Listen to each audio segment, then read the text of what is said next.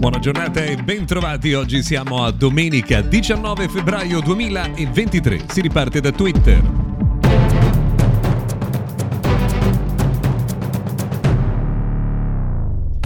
Benvenuti dunque al notiziario quotidiano dedicato al mondo della tecnologia. Mr. Gadget Daily, io sono Luca Viscardi. Oggi ricominciamo da Twitter perché ieri abbiamo scoperto un'altra novità. In realtà, nella tarda notte eh, tra venerdì e sabato, ovvero che Twitter, Elon Musk, ha deciso di non permettere più di utilizzare l'autenticazione a due fattori via sms a coloro che non sono abbonati a Twitter Blue, ovvero il piano a pagamento che se si paga in anticipo di un anno costa 84 eh, euro per avere la spunta blu sul proprio nome e per avere anche dei servizi come l'editing dei tweet, una serie insomma, di eh, agevolazioni rispetto agli utenti normali. È evidente che i messaggi di conferma eh, della eh, propria registrazione siano un costo ed è per questo che vengono eh, rimossi. Mm, vorremmo dire di essere d'accordo con eh, questa scelta, ma insomma è una delle tante cose che ci lasciano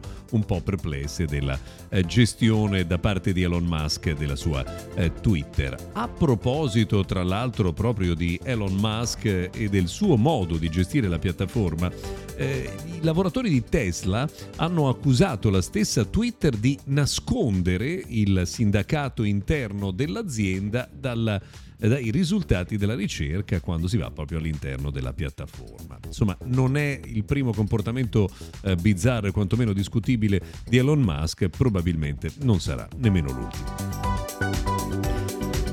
Un'altra novità di queste ore riguarda l'integrazione tra eh, Bing e ChatGPT, quindi l'intelligenza artificiale con eh, una modalità di funzionamento conversazionale, no? intelligenza con cui si può eh, dialogare. Ebbene, per evitare gli abusi sarà possibile fare al massimo 5 domande in una singola sessione di ricerca al motore di intelligenza artificiale e nell'arco di una giornata sarà possibile fare al massimo 50 domande a Bing. Questo ancora una volta per un contenimento di costi e di risorse e soprattutto per evitare gli abusi.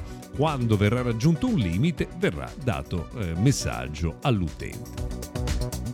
Apple sta lavorando ad un progetto molto interessante per permettere di ascoltare i messaggi che si ricevono attraverso iMessage letti con la voce di chi ce li ha mandati. Ancora una volta è l'intelligenza artificiale che entra in gioco con la capacità di sintetizzare la voce di un essere umano. Il progetto è molto affascinante, non è dietro l'angolo il risultato, ma siamo davvero eh, curiosi di vedere quando arriverà. Abbiamo parlato nei giorni scorsi a più riprese di Galaxy S23 che è arrivato proprio in questi giorni eh, sul mercato. Mm, l'aggiornamento a One UI 5.1 con le novità di Galaxy S23 sono arrivate anche eh, sugli altri smartphone della famiglia Samsung. Attenzione però perché pare che alcuni eh, di questi smartphone abbiano riscontrato dei bug dopo l'ultimo aggiornamento e soprattutto che la vita della batteria si sia ridotta sensibilmente. Probabilmente bisognerà attendere ulteriori aggiornamenti. Un'ultima notizia, Google che insomma, fa un sacco di cose molto carine ma a volte genera un po' di confusione, ha creato una nuova app per segnare le cose che dobbiamo fare. Si chiama Google Task.